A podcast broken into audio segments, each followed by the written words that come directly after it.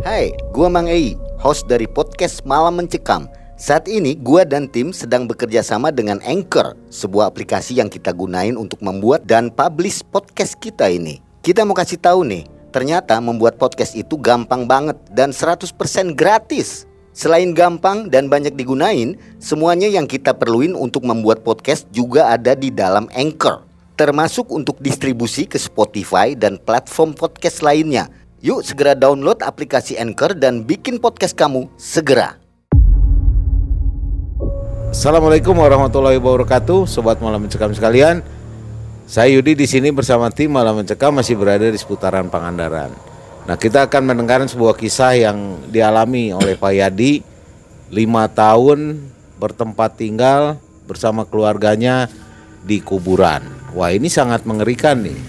Di edisi narasumber ini, tim malam mencekam sudah mempersiapkan kenang-kenangan yaitu berupa kaos yang akan kita berikan kepada narasumber khusus spesial buat narasumber. Kaosnya seperti apa sih? Ini kita lihat ya. Mangai. Oke. Ini kaos yang akan kita berikan kepada narasumber yang bercerita mengisahkan pengalaman pribadinya di malam mencekam. Tapi nanti ini kita akan kasihnya tuh di akhir. Jadi kita kembalikan dulu ke Mangai. Oke, sebelum masuk ke cerita, kita akan berkenalan dulu, kita akan ngobrol dulu bersama sang narasumber yaitu Bapak Yadi. Assalamualaikum Pak Yadi. Waalaikumsalam warahmatullahi Apa kabar Pak Yadi? Baik, baik. Baik ya, Ya. keluarga sehat. Sehat, sehat. Kalau sekarang aktivitas Pak Yadi ini apa nih Pak Yadi? Sekarang bangunan, Pak, kuli bangunan. Kuli bangunan. Iya. Sampai saat sekarang ya. Iya, iya. Oke, eh, yang penting berkah Pak ya, Iya, apa pun amin. juga ya. Amin. Yang penting ikhlas, sabar Pak ya. Iya, amin. Nah, Pak Yadi, kisah apa nih yang mau Pak Yadi ceritakan ini? Intinya apa nih Pak Yadi? Ya, kisah yang saya ceritakan pengalaman saya, kehidupan saya. Tadinya saya ingin merubah nasib lah. Dari kuli bangunan, kepengen jadi jualan di pinggir jalan selama lima tahun ya, gitu. Tapi alhamdulillah lah gitu. Sekarang hidup saya masih hidup, keluarga saya masih kehi- masih bisa hidup. Hmm. Tapi lah nggak ada nggak ada lebihnya dari itu gitu Iya. pak gitu. Jadi kisah-kisah yang horor-horornya apa nih yang Pak ya horornya banyak kapan? banyak pak. Kalau kalau ada di pinggir makam ya pasti banyak lah horor-horor itu. Oh jadi gitu. waktu tinggal di pinggir makam Iya itu ya? kuburan selama ya. Selama lima tahun pak. Oh, berarti banyak dong kisah-kisah yang Banyak banyak. dialami. banyak. Iya banyak. Oke, nanti Pak Yadi bisa ceritain ya semuanya ya. ya. Iya iya insya Allah ya. Oke, Siap. kita tahan dulu ceritanya Iya, Pak iya, Yadi ya. iya. Oke, sobat malam mencekam sekalian, ini pasti akan seru nih. Pak Yadi lima tahun tinggal di dekat kuburan. Apa aja yang Pak Yadi alami selama lima tahun tersebut? Jangan ke mana-mana, tetap di malam mencekam.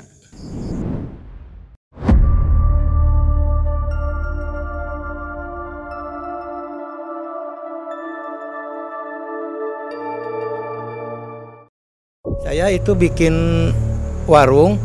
Saya punya modal pinjam dari ya bank keliling ya pak ya terus terang ya bank keliling 700 ribu. Saya bikin modal usaha.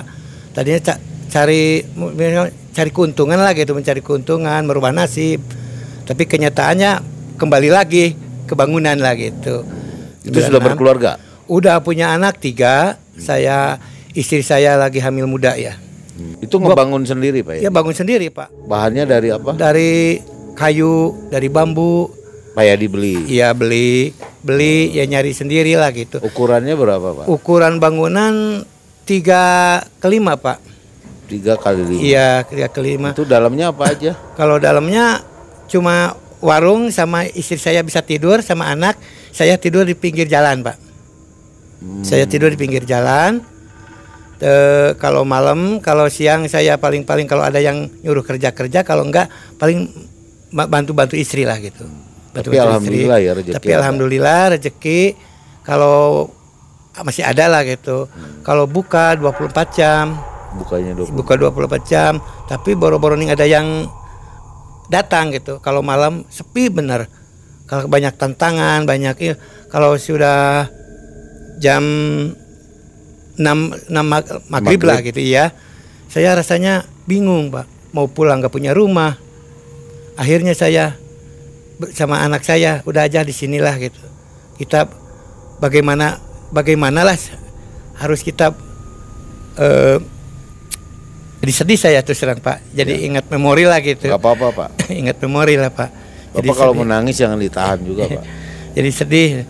Eh, lihat anak saya lagi kecil-kecil, istri saya hamil muda, kehidupan saya menderita lah.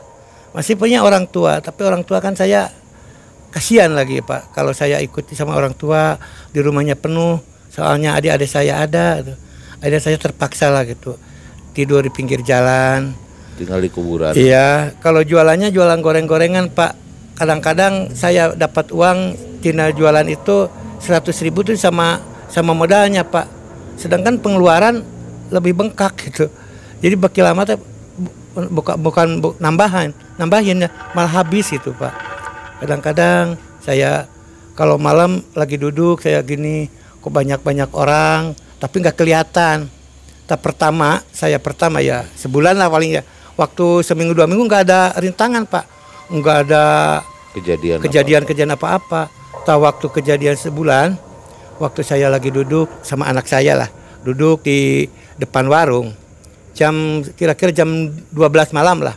Jam 12 malam. Iya, ada perempuan, ada perempuan datang, dikira saya mau beli lah, tapi ke bawah nggak kelihatan pak, cuma dari ini nih dari perut ke atas kelihatan rambutnya panjang, tapi dia ngom nggak pernah ngomong, nggak di saya tanya siapa, malah dia duduk lihat saya pak, lihat, wah sini saya teh.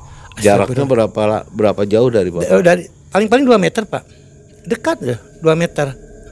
Jadi dia dari perut ke Dari- bawah nggak ada, nggak ada cuma dari perut ke atas itu kelihatan setengah badan. Iya saya saya lihat lihat lihat terus lihat saya saya dilihat sama anak-anak saya Nah, jam sekitar jam 2 hilang lama itu pak lama Berarti dua benar. jam dong. dua jam Dua jam. Iya malah duduk tuh ada yang nyimpan motor ya te- teman saya gitu nitip motor malah mah duduk di jok itu. Lama tapi saya dari dua jam saya lihat kakinya nggak bisa nggak bisa pernah lihat gitu pak. Nggak pernah lihat. Tapi saya lah saya ingatlah bahkan pastilah di kuburan itu banyak tantangan dan banyak rintangan. Mudah-mudahan lah ke depannya nggak ada gitu kata saya. Ya saya terus terus belajar itu pak eh, melakukan hal-hal yang gitu. Saya sering minta-minta sama Allah supaya saya sukses lah di dekat kuburan itu buka usaha. Nah malam-malam yang ke dua bulan lah gitu ya pak. Datang lagi pocong pak. Pocong itu lama juga. Bapak lagi ngapain? lagi duduk saya di kursi awalnya. sama anak-anak sama sama anak-anak. Walaupun di pinggir jalan tapi jarang ada motor lewat pak. Sepi. sepi ya sepi. Sekarang juga belum di itu warungnya masih ada gitu. Masih ada itu sepi lagi duduk duduk lihat ya saya sama anak sama anak-anak. Kok lihat pocong? Malam itu pocong ya pak. Lihat-lihat dagangan saya. Lihat dagangan saya terus terang. Lihat tuh, kerupuk. Ada kerupuk dilihat ada itu dilihat. Saya memanglah per- pertama saya keringatan gitu pak. Dingin Takut. gitu, takut. Tapi kelama kelamaan ya saya juga manusia ciptaan Tuhan lah sama lah. Apa kita harus takut? Ya? itu sama saya. Ya akhirnya dia lari kira-kira jam hilang lah gitu ke atas. Langsung ke atas pak. Tuh kayak itu loh kayak embun gitu pak. Kabut gitu kayak kabut. Hilangnya kayak hilangnya kabut. iya hilangnya kayak kabut. Nah, saya siang-siang saya nggak nggak cerita sama orang. Karena apa? Kalau saya cerita warung saya sepi satu kemungkinan orang-orang pada takut malah sepi lah gitu. Makanya saya itu dirahasiakan. Cuma tahu keluarga saya lah gitu. Yalah, eh, sekitar terus menerus sering. Tiap malam ada apa ada yang nangis. apa? ada yang nangis pak. Kira-kira lima bulan dah saya bikin gubuk pak di- lagi di atas.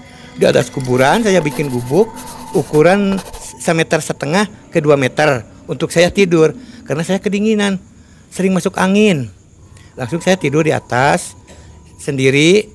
Saya udah tak nggak takut sama apa apa pak takutnya saya nggak nggak bisa makan lah gitu pak. Saya terpaksa itu saya lakukan karena apa? Karena saya butuh. Pas juga itunya pas saya nggak ada yang nyuruh kerja. Akhirnya saya jualan itu sepi. Paling-paling pak kalau malam ada juga dua orang satu orang kadang-kadang kalau siang kalau ada orang lewat cuma saya mah ada yang orang lewat pasti beli kalaupun jauh ke rumah itu pak. Rumah saya kan eh, warung saya kan kalau ke rumah yang paling dekat gitu 100 meteran lah 100 meter. Jadi kalau malam sepi habis maghrib ya udah sepi lah gitu. Nggak ada orang lewat paling motor ada yang keluyuran ya satu jam sekali lah kalau yang keluyuran Nah, pertama saya langsung istri saya hamil sudah besar. Saya bingung, akhirnya gimana? Udah kata bapak saya, pulang aja, biarin di rumah. Kata saya lah, Pak, udah aja di sini. Kasihan istri saya kalau rame-rame di rumah. Pada itu saya lahir anak saya, saya disuruh pulang tapi saya nggak pulang. Istri saya melahirkan di warung itu.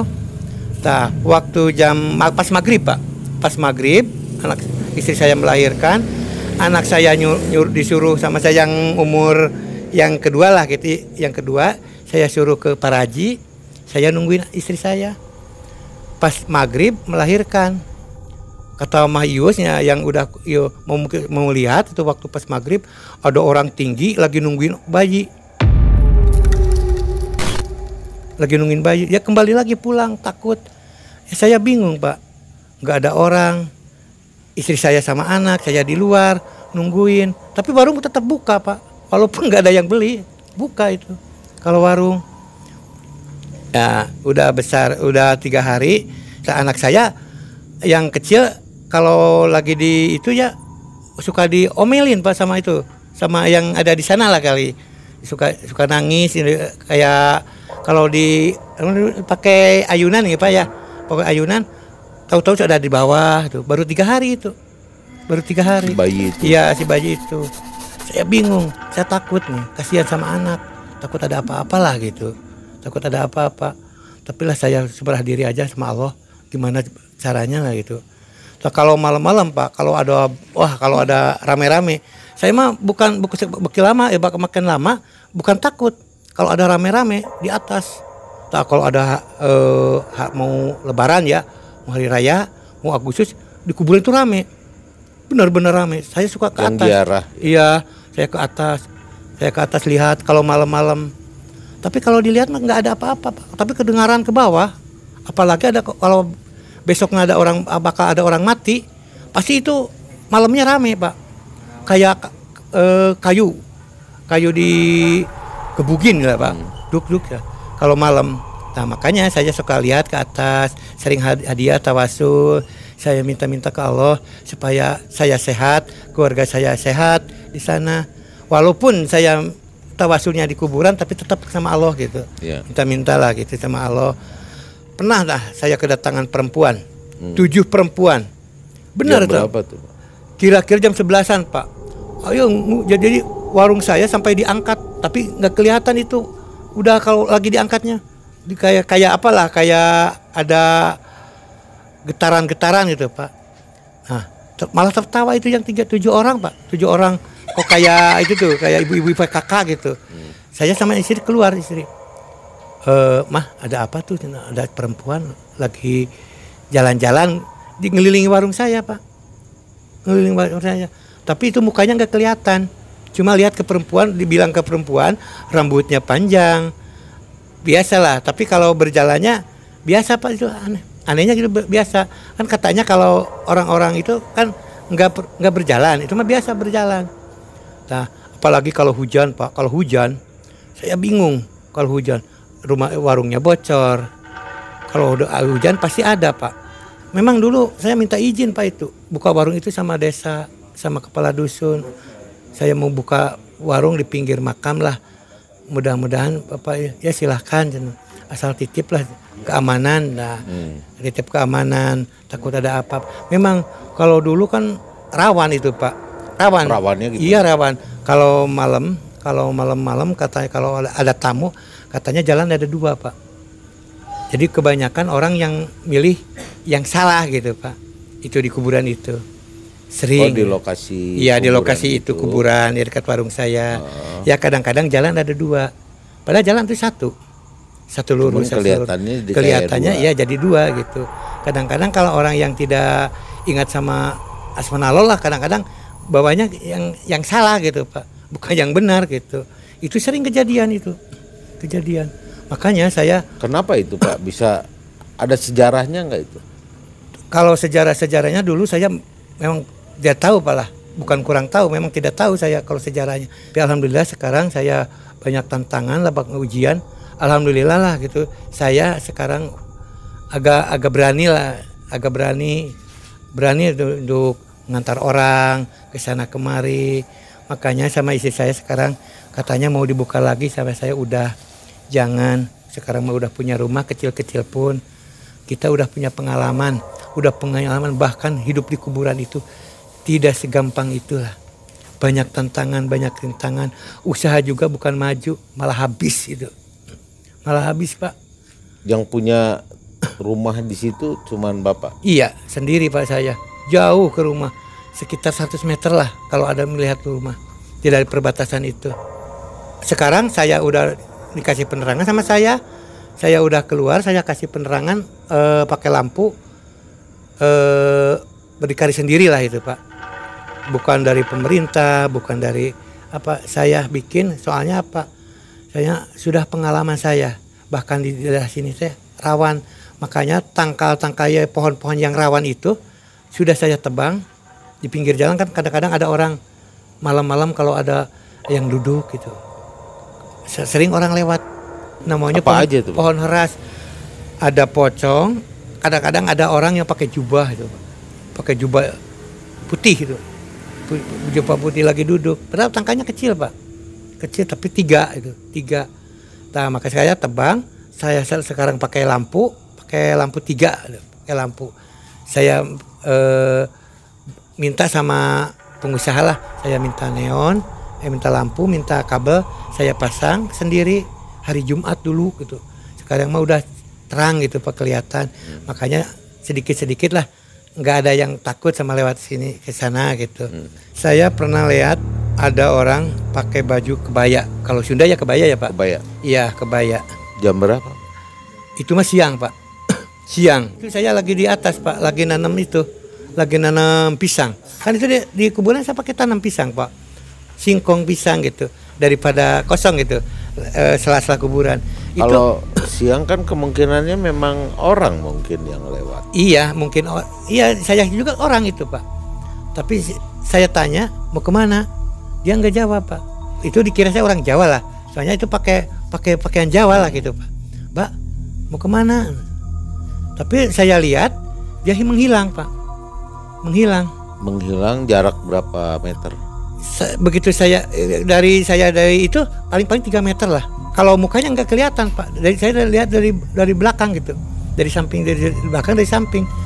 Kok hilang menghilang. Itu sosok-sosok mungkin itulah siang-siang ada lah. Nah jam pada jam sebelasan waktu pan saya punya kolam lewat kuburan pak dekat pohon beringin yang paling besar. Saya kalau malam ke sana itu lihat lihat air lah gitu. Kadang-kadang itu di pohon itu ada pak. Ada apa? Saya pernah lihat si, sinar pak. Ada sinar dari kuburan warnanya hijau. Hijau. Ya. Saya dekatin. Wah warna apa itu hijau dari kuburan? Malah pak dari kuburan itu dekat dekat pohon beringin. Saya lihat lagi hijau. Kok ada nenek-nenek? Saya tanyain, nek lagi ngapain malam-malam saya kok dia nggak jawab nggak jawab. Malah nunduk pak. Nah waktu saya saya kadang-kadang saya lagi meleng lagi lihat dulu saya meleng hilang lagi. Wah ada apa itu? Kan itu punya koyak kolam punya kolam punya tanah pakarna saya bikin kolam di sana. Ya bukan nyewa lagi itu pak. Ya karena saya kan kalau punya rezeki sedikit saya beli gitu. Iya. ikan itu kolam gitu di sana. Itu jalannya tengah kuburan pak. Dari warung ke kolam. Jadi saya bikin jalan sendiri gitu. Sana kuburan sana kuburan. Sana kalau malam gitu. Kadang-kadang kan kalau malam pak itu kalau nggak bisa tidur saya paling-paling ke atas kuburan pak. Ke atas kuburan cari kalau anak mau makan ya nggak ada lauk pauknya kadang-kadang saya nyari burung pak di atas. Burung puyuh katanya kalau pakai senter kan diam gitu di atas makam. Pak cina pengen daging ya ntar saya cari. Saya nyari burung di atas. Ada sosok perempuan pakai baju putih. Dia lagi melihat ke atas. Ke atas. Dia lagi sedih pak. Menangis. Itu mah saya sama anak saya yang besar. Anak saya yang itu. Pak kok ada perempuan kata anak saya. Biarin. Tak mau saya tangkap itu orang ya. Mau saya dekati mau tangkap. Bau pak. Bau seperti bangkai itu. Akhirnya saya nggak nggak jadi itu takut nah, takut sama saya lah takut kena saya gitu. Lagi nangis itu sedih. Kayak pikirannya lah gitu lagi kosong gitu pak. Lama itu nangis pak. Hmm, hmm, hmm, hmm, gitu. aduh kayak apa? Tas ada pas ada orang mati. Memang ada orang mati dulu katanya dua orang itu perempuan. Mungkin lah itu mungkin jasadnya mungkin setan lah gitu. Saya nggak tahu pokoknya saya pernah lihat itu orang seperti itu gitu akhirnya kata anak saya udah pak jangan biarin lah. Dia dia kita kita lah. Pak, hal yang terparah yang pernah Bapak eh, jumpain di situ makhluk astral atau makhluk goib yang paling Bapak ngeri lah menurut Bapak. ya yang Itu paling ngeri. Apa tuh? yang paling ngeri saya pernah pak. Pernah kan saya memang itu kesalahan saya pribadi lah. Kesalahan saya pribadi saya kehidupan saya pedih itu ya pak saya beli ke Tasik itu beli dupa lah. Apa ya dupa ya pak? Dupa sama kelapa kopi hitam. Saya minta rezeki salah memang salah saya itulah saya minta rezeki ke orang-orang goib. Nah, itu di kuburan. Saya minta datang ke mas saya. Badannya tinggi saya juga sampai berdiri. Kalau kini saya lihat kakinya juga pak besar. Kayak pisang Ambon lah gitu. Ini juga pak eh, jari-jarinya gitu nah makanya saya juga di bawahnya saya minta mau apa kamu? Saya minta rezeki lah. Apa saja yang penting saya yang penting saya sukses hidup saya nggak seperti gini. Udah pedih itu udah ke kebangetan lah saya penderitaan anak saya. Jualan sampai bangkrut usaha saya nggak jalan kerja saya nggak ada yang nyuruh. Akhirnya saya bernekat lah. Bernekat saya minta sama sama itu loh bukan sama orang-orang goib malah saya dimarahi Pak.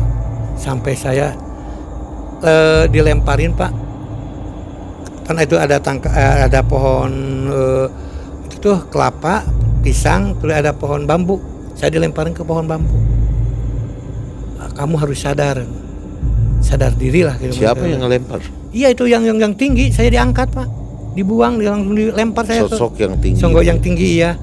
Akhirnya saya diomongin lah sama orang itu. Mungkin itu jin tapi jin Islam lah gitu. Mungkin lah gitu pak.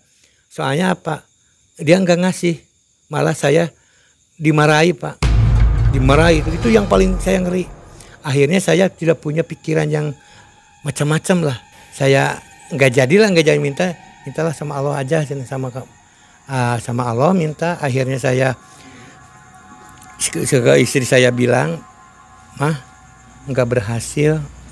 Apalagi kan ada itu ya pak eh, sekarang banyak eh, orang-orang yang minta ibu saya yang ngantar. Ah udah jangan jangan di itu di kuburan tuh banyak pak. Ke kuburan. Kadang-kadang orang-orang luar itu banyak yang minta-minta ke aliyah dunia lah gitu. Tapi saya minta diantar sama saya tapi saya nggak pernah nggak pernah lah gitu nggak pernah ngizinin gitu. Karena saya udah pengalaman di itu. Bahkan di kuburan itu bukan bukan eh, bu- bukan khusus untuk itu. Eh, itu hadiah lah kepada karhun kita. Bukan untuk minta-minta rezeki gitu pak. Nah, saya mau tanya nih Pak, waktu Bapak melihat di situ ada ada pocong malah lihat-lihat makanan Bapak ya gitu. iya ya Makanan Lihat, jualan. jualan pak iya makan jualan tapi nggak pernah ngomong nggak pernah minta cuma lihat doang pak cuma lihat lihat Itu lama itu wajahnya seperti apa, Pak? Kalau wajahnya saya lihat cuma ininya merah, Pak, merah ininya. Matanya merah ya. Cuma matanya merah, ininya putih, putih. Putih seperti nggak ada ya darah lah gitu. nggak ada darah. Cuma melihat aja gini gini. Da- dari dari tanah paling paling 50 cm lah. Dari tanah gitu. Nggak kena dari tanah. kena ke tanah. Iya, 50. Berapa lama dia ada di hadapan Bapak? ada satu, seperempat jam lah gitu kurang lebih tiga ya seperempat jam. Malah mah anak saya juga itu saksinya banyak pak. Anak saya teman anak saya ada. Tiga orang itu di warung. Lagi duduk duduk lagi duduk pak. Lagi ngobrol lah biasa. Kok ada bayangan? Saya kaget oh ada bayangan. Kok ada pocong ya lihat dia makanan pak dia tidak takut sama orang dia takut Perasaan Bapak waktu itu gimana waktu ngelihat pocong deket Bapak? Ai keperasaan saya ya memang takut pertama Pak, takut. Wah, apa pocong asli apa ya manusia? Gitu saya lihat. Kalau pocong asli kenapa nggak takut sama kita gitu. Kalau pocong kalau orang tapi itu nggak nggak kena tanah gitu nih Pak. Dari tanah kan ada 50 sentian, berarti ini asli lah. Tahu waktu saya itu langsung dia melesat ke atas pak. Sudah seberapa jam lah melesat. Tapi kayak itu kayak kayak kabut nih pak. Kayak kabut langsung saya lihat ke atas. Langsung saya lihat ke atas pak. Si kuburan mana yang keluar gitu. Kan kadang-kadang saya pernah lihat pak. Di kuburan itu kalau maghrib ya kalau maghrib ya kalau mau yang keluar itu melesat kayak, kayak itu pak. Kayak kabut dari bawah set langsung dari menghilang gitu kayak subuh masuk lagi. Itu sering itu kejadian, Pak. Sering kejadian. Sering lihat, Bapak. Iya, sering, lihat. Iya, sering lihat, sering kejadian ya sering lihat. Sering itu saya lihat. Jadi pertama malam-malam. Malam maghrib ya masuknya ntar sebelum subuh pak masuk lagi malam pernah itu teman saya sama saya masukin e, bambu ada lubang dari kuburan masukin bambu cuma darah pak. Darah putih yang udah saya lihat. Darah putih itu. Pernah saya lihat itu.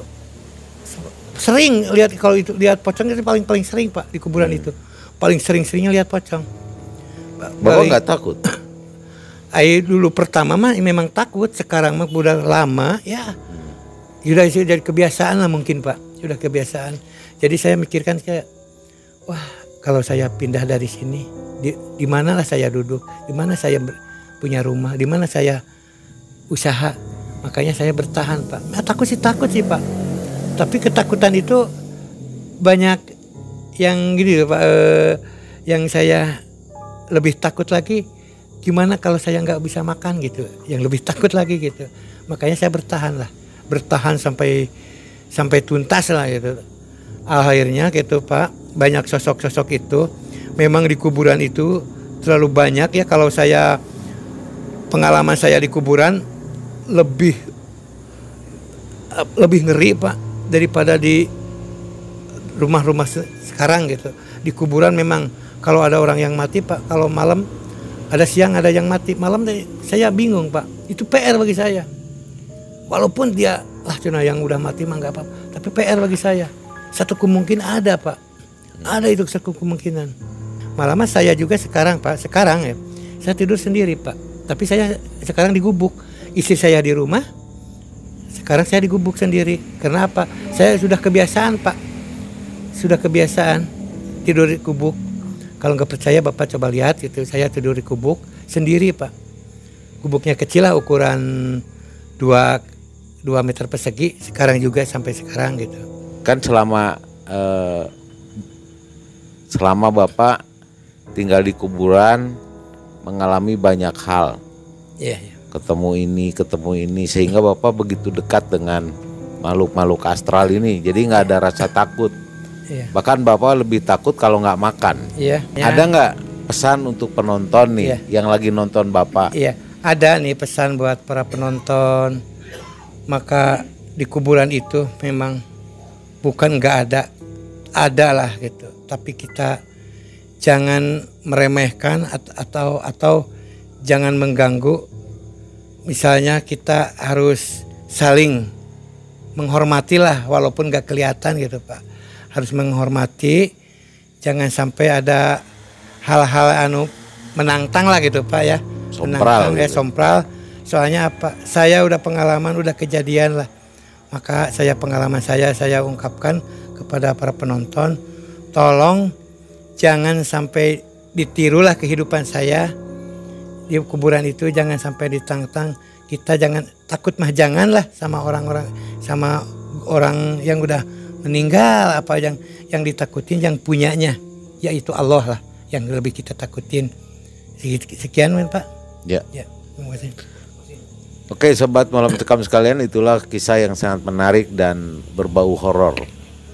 Dari Pak Yadi ya. ya Pak Yadi terima kasih sudah hadir Ya, dan berbagi sama-sama, cerita di sama-sama. malam mencekam. Ya, sama-sama. Nah seperti yang janji saya bahwa di akhir eh, video ini saya akan memberikan kenang-kenangan ya untuk Pak Yadi ya. iya iya Kita akan kasih sekarang. Inilah kaos dari malam mencekam untuk Pak Yadi. ya banyak terima Ya. kasih Pak saya Ya terima sama-sama ya Pak Yadi ya. Terima ya, kasih. ya, Pak.